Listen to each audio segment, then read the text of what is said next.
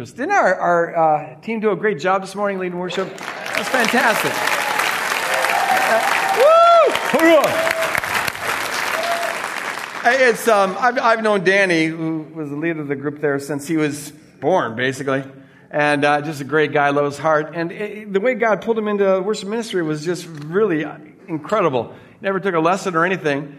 Uh, and I guess it was like five years or six years ago. Uh, it was at a prayer meeting, uh, kind of a retreat with some young people, and someone got a prophecy that he was to play the guitar. In fact, that he can play the guitar. And he picked up the guitar and started playing it. And he just, it just came to him like that. And uh, so it's been beautiful to see what God's been doing with him and, and uh, things like that. So they did a great job. We'll, we'll have to do it again. My name is Greg Boyd. I'm, I'm a pastor here at Woodland Hills Church.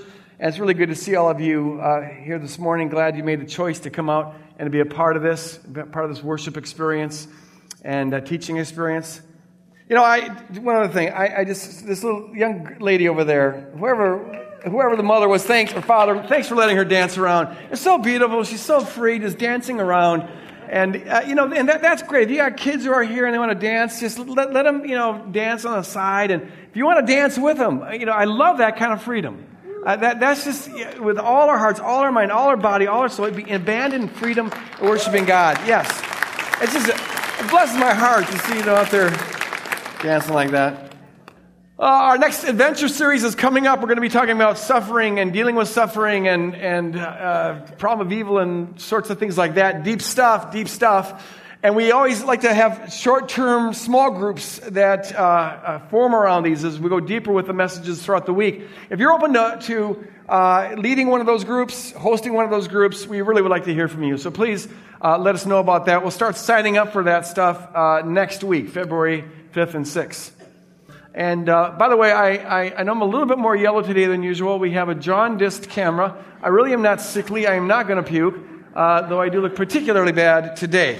Always look bad, and this is more like, oh, I want to give a real a big thanks to Joe Hobson uh, for helping, for coming in last week. Didn't he do a great job? Great message there. Appreciate our care team kind of found him and had him come up here. I was out, out on the uh, West Coast doing some ministry out there, but he did a great job uh, filling in uh, for that. We are doing this impromptu sort of series. We've gotten off script here and, and just felt led to go in this direction. We'll be getting back to Luke here at some point. Promise, we still have a chapter and a half to do. Uh, but we're just talking a lot about faith the last couple messages and, and doubt and about wrestling with God and some other things along those lines. We've uh, seen that it's okay to wrestle with God. In fact, we are descendants of the Israelites, and uh, they're called the Israelites. Jacob was renamed Israel because he struggled with God, striving with God. It's okay to be out loud with struggles. We're not to be the people that got it all together. Uh, faith is not the opposite of doubt, we've seen. Faith is not a matter of, of talking yourself into being certain of something that you're not. It's not a psychological gimmick. Faith, rather, is covenantal trust in another and the pledge of walking trustworthy with another. Trust and trustworthiness. It's a covenant term. That's what faith is. It's saying I do at the altar. It's promising to live in a certain way, which is why faith is always visible. It's not an intellectual thing that you hide, it's something that is manifested in our life when it's real. We're going to do a, at least uh, two more weeks, maybe three more weeks on this topic. Some stuff that I just feel like God wants us to be getting in on here and now. This message is going to be entitled Toppling the House of Cards, for reasons that will become clear here pretty soon. Um, I, this particular message arises out of the, the fact that I have been asked a number of times, well, several times during this series and numerous times before this series to kind of testify about how I came to faith in Jesus Christ and then also how I do faith. I, how, how, do I, and there's a lot of questions that, that, that revolve around that. Uh, questions about how do I integrate different things into my faith? How do I hold this together? What is the center? Uh, how do I stay passionate about my faith when I spend so much time reading books that, that are opposed to faith and are written from a skeptical perspective? How do I maintain faith when maybe I'm being uh, critiqued or, or criticized or attacked for things that I believe? And a number of questions like that. How do you do faith? And so this is going to be sort of an autobiographical message. And in the process of, of kind of coming at it from that direction, I want to share a way of doing faith, a way of having faith a paradigm for faith that I find absolutely essential. And that whenever I've shared, I found a, a number of people at least find it to be very helpful. And in some cases, it even pretty much salvaged their, their, their Christian faith. Um, two words, preliminary words before we get into this. One is, uh, we always aim to shoot at the head and the heart, to in, in teach the, the mind and to inspire the heart. But some messages are more one and, and some messages are more the other. This message is definitely on the head side. So it's the kind of message that I encourage people to keep your thinking caps on, uh, to take notes if you can. I, am driving, I'm trying to give a, a paradigm uh, to, for us to frame things with in our mind. So it's, it's more directed towards the head. Second preliminary word is this. If you're new to Woodland Hills, haven't been around here very long, or just visiting, and you come from a conservative Christian background, you may start to get nervous in about 12 minutes. Just letting you know. Now, if you've been around here for a while, you probably won't get that nervous at all. But um, uh, you probably won't be used to, if you're visiting, the level of kind of honest questioning that I'm going to be doing up here. Uh, and I just want to encourage you, if you fall into that camp, uh, to hang in there. Uh, I, I, will try to recover uh, by the end of the message, but you may go through a period of time there where you're going, What is this preacher doing to my head? Just hang in there. We'll, we'll, we'll get through it. If you walk out in the middle, I'm telling you, you're going to be screwed up for the rest of your life. So just hang in there. Hang in there. All right. Two passages to think about to kind of prime the pump as we get into this message. I'll get back to these, message, these passages in a little bit. But notice that Jesus says in John chapter 5, I have a testimony that's weightier than John. Uh, he didn't mean it actually weighs more than John weighs. he was saying that my, my word is more authoritative than John's word. It's more important. Now remember, Jesus also said that John is the greatest of all the prophets leading up to him. So Jesus is saying that my testimony, my teachings trump everything else. Those are still true and inspired, but not all beliefs are created equal. Not all verses are created equal. Not all prophets are created equal. There's more authority on him than on others. Just note that. And then another point Jesus says to the teachers of the law and the Pharisees, you hypocrites, you give a tenth of your spices, mint, dill, and cumin, but you have neglected the more important matters of the law, justice, mercy, and faithfulness. Look at there's a sense of priorities there. You're not, you're not seeing the forest through the trees there. You're so particular about making sure that you tithe every little spice that you have. Fine, do that, but you're neglecting the more important things. There are, there are things that are more important than others. And all this is in the Bible, but some parts of the Bible are more important than others. Just lock that in. We'll, we'll come back to this. Talking about a house of cards theology. Not all scripture, not all beliefs are created equal. Pray with me here for a moment. Father, I thank you for every person in this auditorium. I thank you, God, for young lady dancing so freely earlier in worship. I thank you for the team that was lead us, leading us in worship, God. I thank you, God, for working in our lives to bring us up to this point and to hear your word and to grow in your word and to worship you together. I thank you, Lord, for everyone who's listening through podcasts and watching on television or any other means. And I just pray, Lord God, for all of us, you'd open our minds and hearts and ears to receive your word and Lord, teach us how to be effective on doing faith and how to be centered on doing faith and how to be effective on, on sharing our faith. In Jesus' name we pray. And all of God's people said, Amen. Amen. Amen.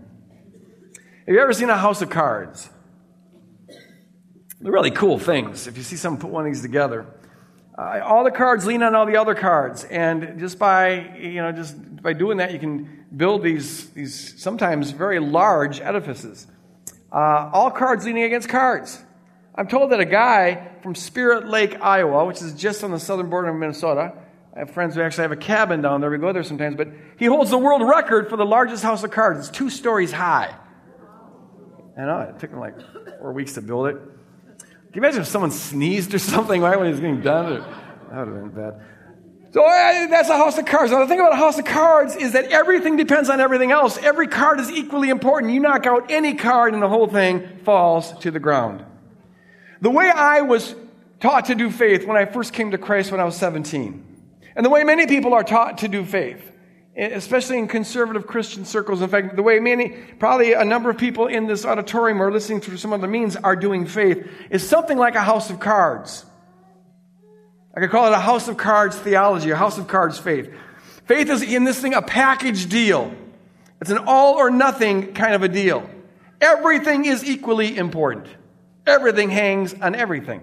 So I was taught, for example, when I first came to Christ, that, that if any part of the Bible is not literal, if any part of it is fictional, then, then the whole thing might just be one big story. That's not true. If, if the snake talking in the Garden of Eden, if, if that's not literal, well, then how do you know that Jesus rising from the dead was literal? Everything hangs or falls together. Everything's equally important, and it's all got to be literal. And I was taught, many of us were taught, that if, if, if there's one error in the Bible, well, then the whole thing could be an error. It's like if there's one crack in the dam, the whole thing is going to burst apart. If there's one inaccuracy, historical or scientific inaccuracy, well, then the whole thing could be inaccurate. If there's one contradiction, then the whole thing could be a book of lies. House of Cards theology, because your faith is, is only one error, one inaccuracy, one discovery away from all falling to the ground. Now, now here's, here's the problem with that model of faith. Ancient authors frequently made points by telling non literal stories, as they do today. Uh, and really, there's no reason why God would be prohibited from using a non literal genre if you think about it. But ancient authors frequently did that, and mo- most scholars agree that some of the stories in the Old Testament are meant to be taken non literally. In fact, one of the things that's interesting about ancient people is that they didn't have the kind of ironclad genre literary distinctions that we have today literal or non literal. Sometimes they fuse the, the, the, two together. So, for example, if you go to Ezekiel chapter 19, you'll find a literal history of Israel, or the kings of Israel there, a, a brief history. But it's also an allegory. It's an allegory about a lion and, and, and, her, and her cubs. Uh, so is it literal or is it, is it not literal? It doesn't really pan out that way. And so it is for a, a, lot of stuff in the Bible, but if you have a house of cards theology where it's all got to be literal or it's all just one big fictional story, you could be set up for a major crash. Your house could come tumbling down. Here's another problem. And here's where some folks might get a little bit nervous. But I just have to be really honest. I mean, we don't get anywhere if we're not ruthlessly honest. As I read the Bible, I think it's undeniable that it's got some inconsistencies. There are things that just don't match up. I mentioned two weeks ago where I, I came to my pastor as a young Christian uh, distraught because I discovered that, that the order of events in the Gospels aren't aligned with one another and the wording is different. Some of the details is different. I was like, what is up with this? How is this to be God's word? And you find that kind of thing, I'm sorry, but you find it quite a bit in the Bible. I have one, one, one more example. Um, you find David counted uh, the number of soldiers that he has. wasn't supposed to, but he did. And how many men did he count? Well, it says in 2 Samuel, he counted 500,000. It says in 1 Chronicles, he counted 470,000. Now, nothing could bother me less than that. now, but back then, we've got a 30,000 discrepancy, and every detail is supposed to be exactly right. Now we just say, well, they were rounding it up, one rounded it up, one rounded it down, who knows? Uh, you know, but, but, but if everything has got to be perfect, then, then, then this, is, this is a potential catastrophe. A card has just got knocked out of place. In fact, you'll find that as you read the Bible, whenever they have parallel accounts with numbers in it, about a third of the time, the numbers don't match up. And sometimes there's wide differences between them. What are we going to do with that? Here's another problem. I apologize if I'm making you nervous, but let's just deal with this. Got to do it. As I read the Bible, it just does not reflect the science of today. It's not accurate by modern scientific standards. Um, I, rem- I remember my first year as a Christian uh, just getting so irritated when someone pointed out to me, and I didn't notice this before, but, but, but you have in the Genesis account, the sun is created on the fourth day, which would be wonderful, except you've already had four days. And, and the, the light was created on the first day. How do you get light before there's a sun, before there's a moon, before there's a star? How do you even get days before you have a sun uh, to rotate around? I, I, how, how, does that work? Now, I'm sure someone has an answer, but it bugged me a lot. And then as I began to, my first year in college, began to just kind of look at what's really in the Bible, um, I found that there's a lot of stuff that doesn't seem to reflect modern science. For example, here's stuff that is in the Bible. If you want the verses that go along with this, uh, we, Paul Eddy and I have a book called Across the Spectrum, where we look at a bunch of different issues, and one of the issues is about the science of the Bible, and we have all these verses here. But right now, just hear this. This is in the Bible. The earth is surrounded by water. It's a piece of land surrounded by water on all sides, and it's held up by pillars. We take pillars now, we just think that it's talking poetry, but ancient people actually believe that there are pillars that held up this plot of land on the water. In fact, we have, we have pictures of this, not photographs, of course, but drawings. People in the ancient Near East made drawings of the world, and it's held up by pillars. And when the pillars shake, that's how you get earthquakes. And the sky is a hard dome held up by pillars, and that support water. Uh, they, th- they, they, thought the sky was just this hard thing. It had to be hard because it holds up a bunch of water. You even get that in Genesis 1. It says God made a firmament, and the thing means a solid thing. And he put the firmament in the midst of the water, and he divided the water above from the water below. So it's like he lifts up this water on this cookie sheet. And, and, and it's hard because it holds up all that water. So how does, how does it rain? Well, there's windows. There's windows in the sky, and they get opened, and that's how the rain comes down. And we read verses about opening the windows of heaven, and we think it's just poetry, but they really believe that. How else is it supposed to get through that hard sky? Job says at one point, uh, uh, the Lord makes the sky hard as molten lava. Uh, hard as molten lava. That's the hardest thing they knew. And it had to be hard because it's holding up all that water. And, and there's pillars that hold up that dome. What holds up the pillars, no one could quite figure out. But that's as far as they got. And then there's these threatening monsters in, in the surrounding seas Leviathan and Rahab. And all ancient people believed in these things. It was how they personified forces of evil.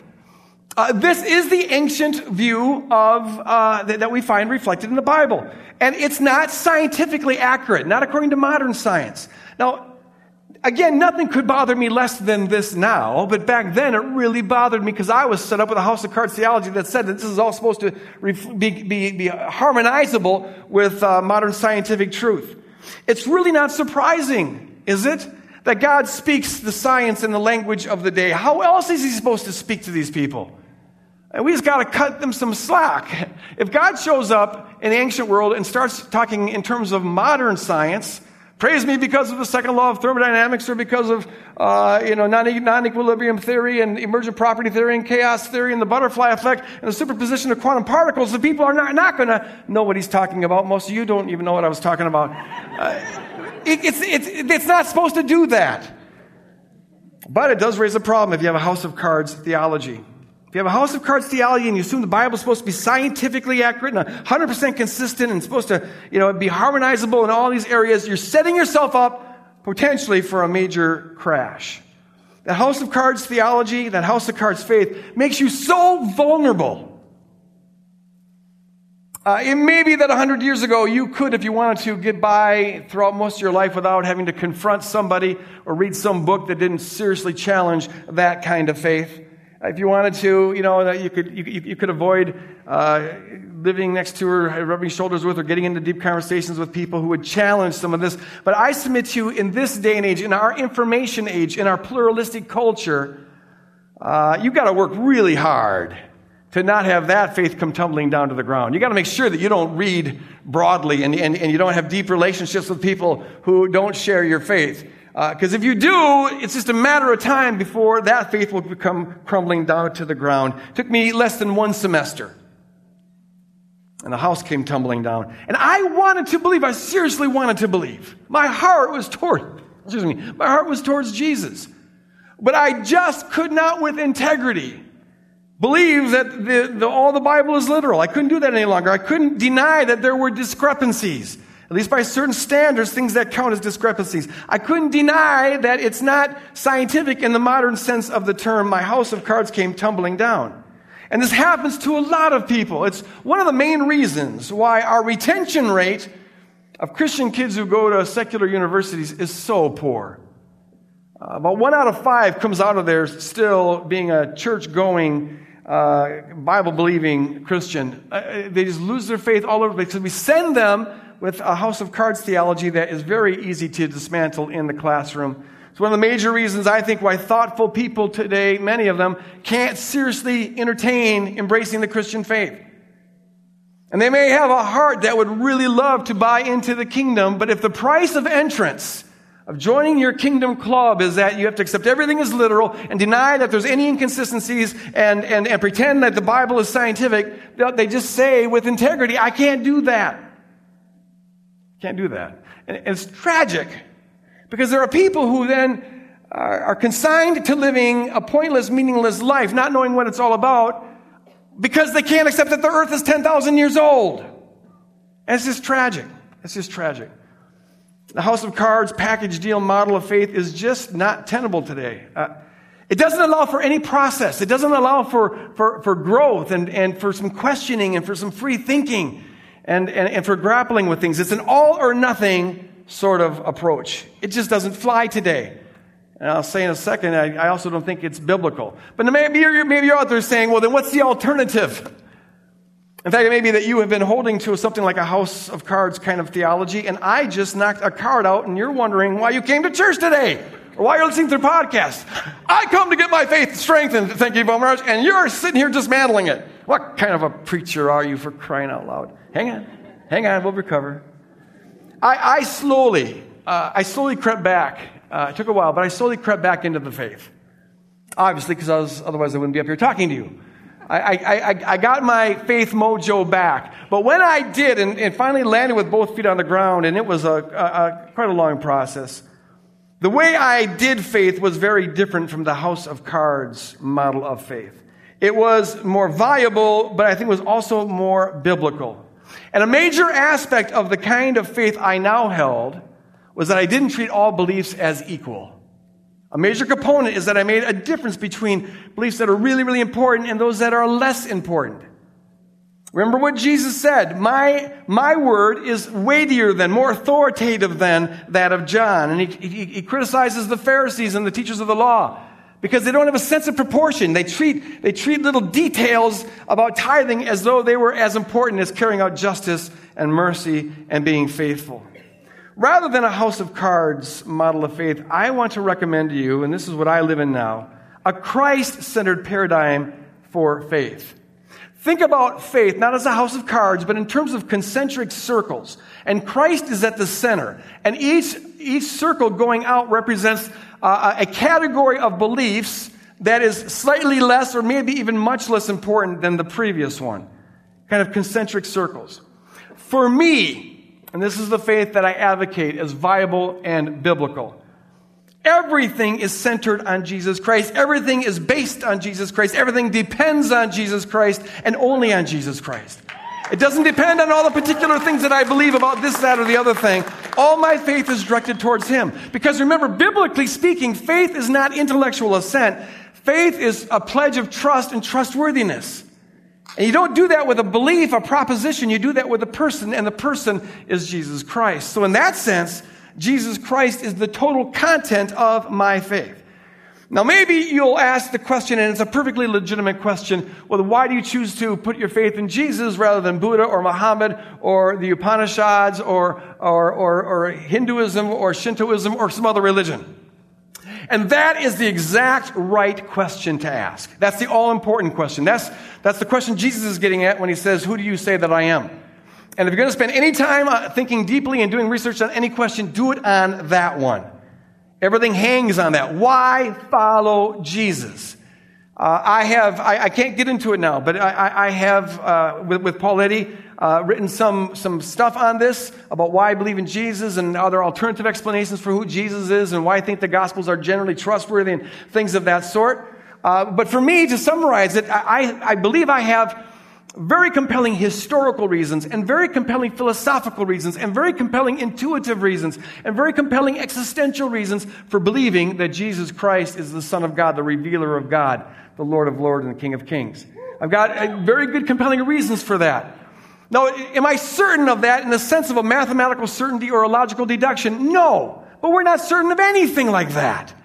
But I've gotten to the point where I say I have more reasons to think this is true than false, to the point where I'm willing to say, I do. I'm willing to throw my hat in the ring. I'm willing to say, I'm going to live this way. I'm, going to, I'm willing to say, I'm going to pursue a relationship with Him. I, I'm willing to say, I'm going to base my life on this. Jesus is the center of everything for me in this faith. Everything depends on Him. He's my center. He's my source, the source of my esteem, the source of my life, the source of my security, the source of my, my core joy, the source of my happiness, the source of my, my, my vision for living. He's, he's the Lord of Lords and King of Kings, the wisdom of God, the Word of God. He's God incarnate, Savior of the world. The reason why I get up in the morning, the reason why I live, the highest priority of every day, the goal of every day is Jesus Christ and nothing but Jesus Christ. In fact, I think to think otherwise is idolatrous. Get all of your life worth, significance, and security from Jesus Christ. And really, really, I feel like that's all I need. And we haven't even talked about scripture and particular doctrines yet. But if I know what God looks like based on Jesus Christ, and I know what he thinks of me based on Jesus Christ, and I know what he thinks about you based on Jesus Christ. Well, that's about 99% of the game right there. You know, if, if God looks like the kind of God who would die for me on a cross, and if he thinks I'm worth dying for, and he thinks you're worth dying for, and, and then the goal of life is to imitate that, well, that pretty much covers it. You see, that, that, that's the center, living in love as Christ loved us and gave his life for us. I've got enough to live on just with that. I could be wrong about everything else. And I'm good. I'm good. Because I know Jesus Christ. I know Jesus Christ. Not all beliefs are created equal. Beliefs are important, but, but nothing, nothing, nothing should be allowed to complete, compete with this one. Know why you hold to this one belief and then put all your eggs in that basket. And the belief is that Jesus Christ reveals who God is. He's the Savior of the world, the Son of God. God manifested on earth. All my life and worth needs to come from Him. End of story. Now, see, that is the, a viable kind of faith because I don't now need to be uh, anal about all the details out there. Uh, worrying about one particular discovery going to topple my house of, of, of, cards down. I don't, no, it's all based on this. It's more viable, but I submit to you, it's also far more biblical. This is how the Bible thinks about faith. Ask yourself this question. When Jesus went around inviting people to follow him, how many preliminary theological questions did he ask them? None. Zero. He didn't have them fill out a form or do a little background check or a theological inquisition before they could sign up and become part of the kingdom and follow him. He just said, follow me. If you wanted to follow him, you followed him. Now, I'm sure many times Jesus, the Son of God, was sitting there thinking this person's theology is all screwed up. Uh, it, there's a lot of things we got to correct here, but correcting that theology isn't the precondition for getting in the kingdom. No, no, no. You get in the kingdom, and that's what starts to correct the theology, you see. You find a lot of theology in the New Testament, and I love every verse of it. But none of it is given as a precondition for getting into the kingdom. The only condition for getting in the kingdom is will you follow Jesus? Will, will you turn from your self centered way of living, which is called repentance, and now submit to Him? Make Him Lord of your life to follow Jesus, you just start to follow Jesus. It's so tragic when we put all these hurdles for people to jump over in order to just get into kingdom life.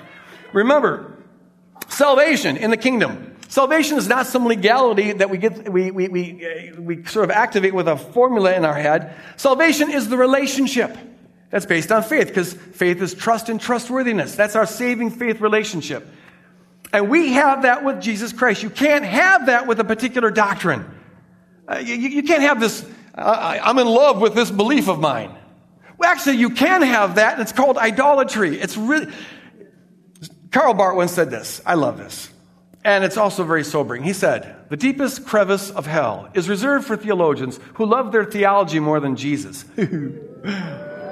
uh, No, we're, we're, we're, supposed to be married to Jesus, not all of our philosophizing and theologizing about Jesus. He's the center, the only one we get our life from. Okay, so at the center of everything is Jesus, all depends on Him. Now, to understand who Jesus is, is to understand the story He's a part of. Jesus doesn't just plop out of heaven.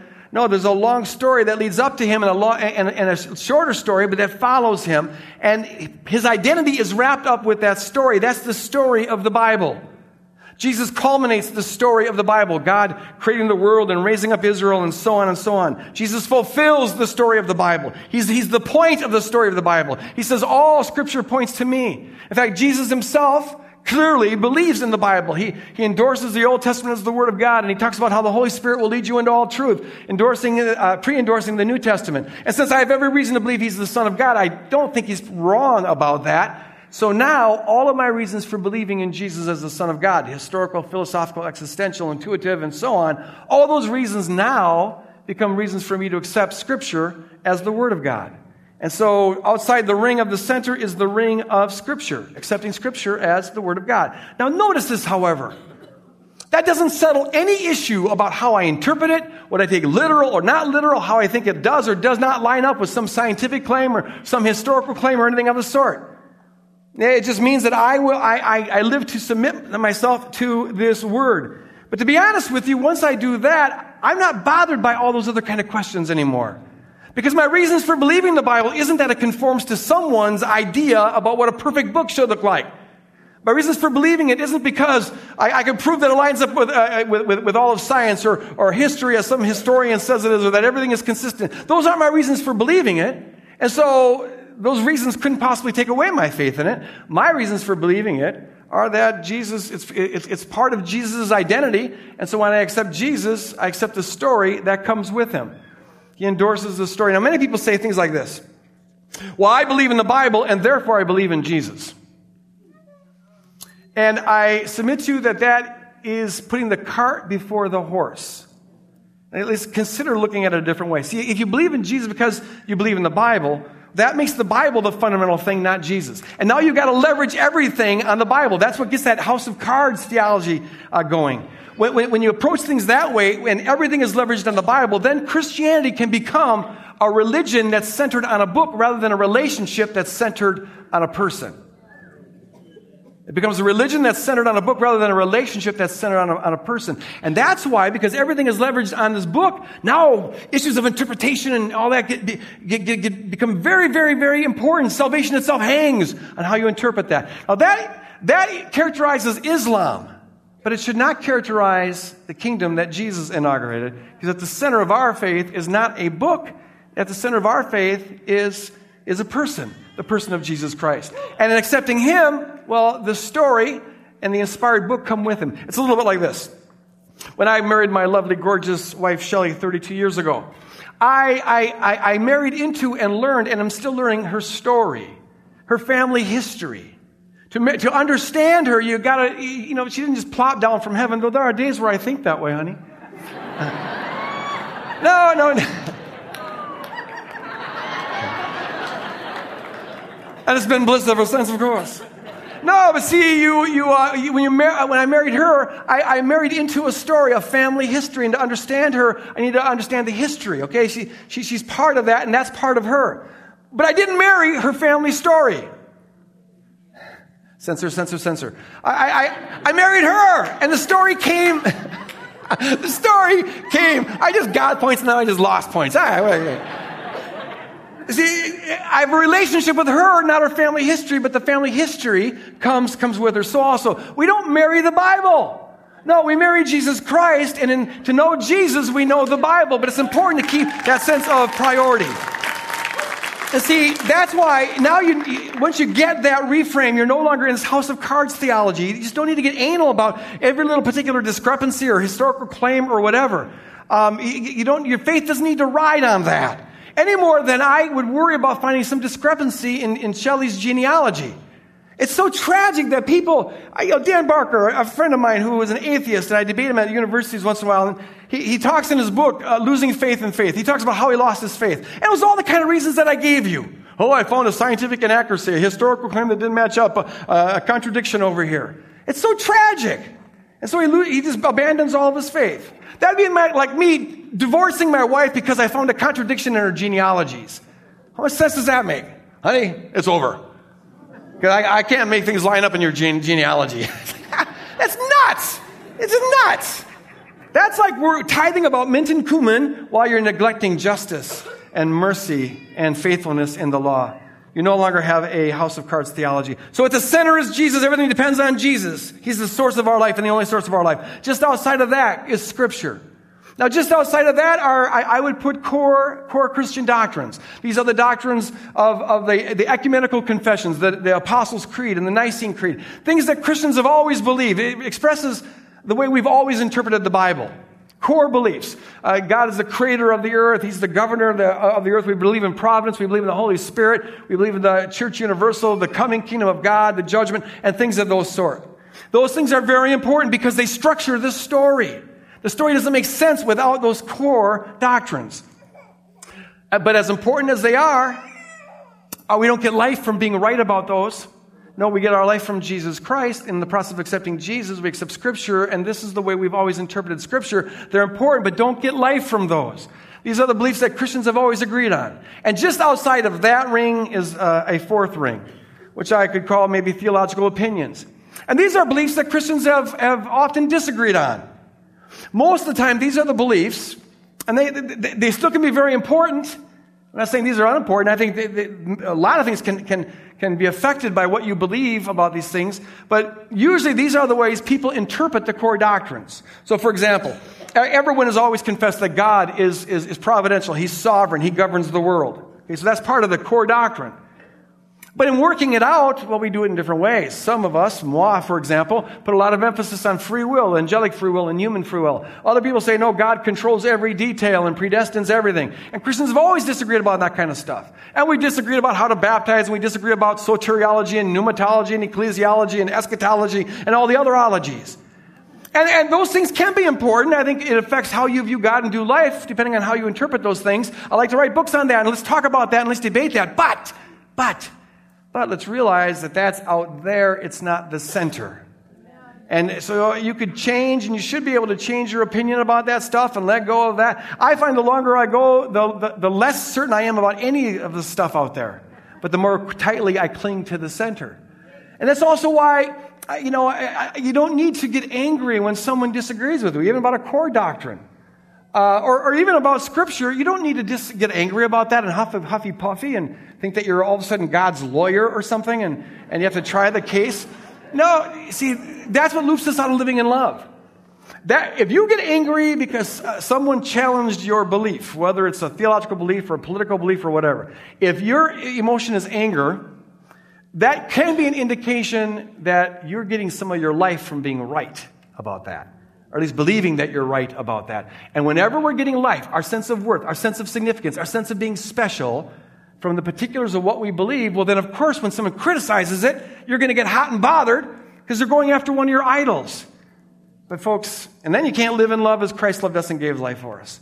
Get all your worth and significance from Jesus Christ and from Jesus Christ alone. There are important beliefs. Let's hold to them. There are common confessions. We embrace them, passionate about them but don't get life from them. And now you can, in a loving, calm way, talk about people and disagree with people. And, and, you might even learn a thing or two. That happens once in a while once you're no longer living in fear of being proven wrong, because these things are no longer idols for you, and you're no longer living in a house of cards theology.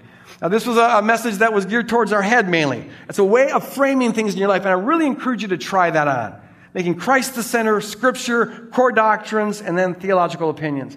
Next week, we'll talk more about hard issues, about how faith can uh, help us uh, get strength to move on into the future, even when you're in a state of despair. And we'll talk about what do you trust God for? One of the most, I think, misunderstood concepts out there. What are you trusting God for? But right now, I want to close in prayer, that we lock in this Christ centered paradigm of faith. As I do so, I want to encourage our prayer teams to come up. And if you have any prayer, any need, uh, any struggle that you're going through, I encourage you to come up and spend some time with these folks uh, and, and pray with them. That's what they're here for. Father, I thank you for making Jesus Christ the center. Lord, I pray that everybody listening to this, in this auditorium, on television, any other means, Lord, that we would, in fact, get all of our life, our worth, our significance, our value, our security from knowing that you love us the way you've proven yourself on Calvary. You love us with a self sacrificial kind of love. And Lord, I just pray that living that out, accepting that for ourselves, and applying it to every single person without exception that we come upon, I pray, Lord, that that be the center of our life. In one sense, that's all we need, Lord. I pray, Lord God, that, that we drink deeply from that well, and we passionately hold other beliefs that are important, but Lord, help us never to get life from them. You alone are our Lord. You alone are our God. You alone, not our rightness.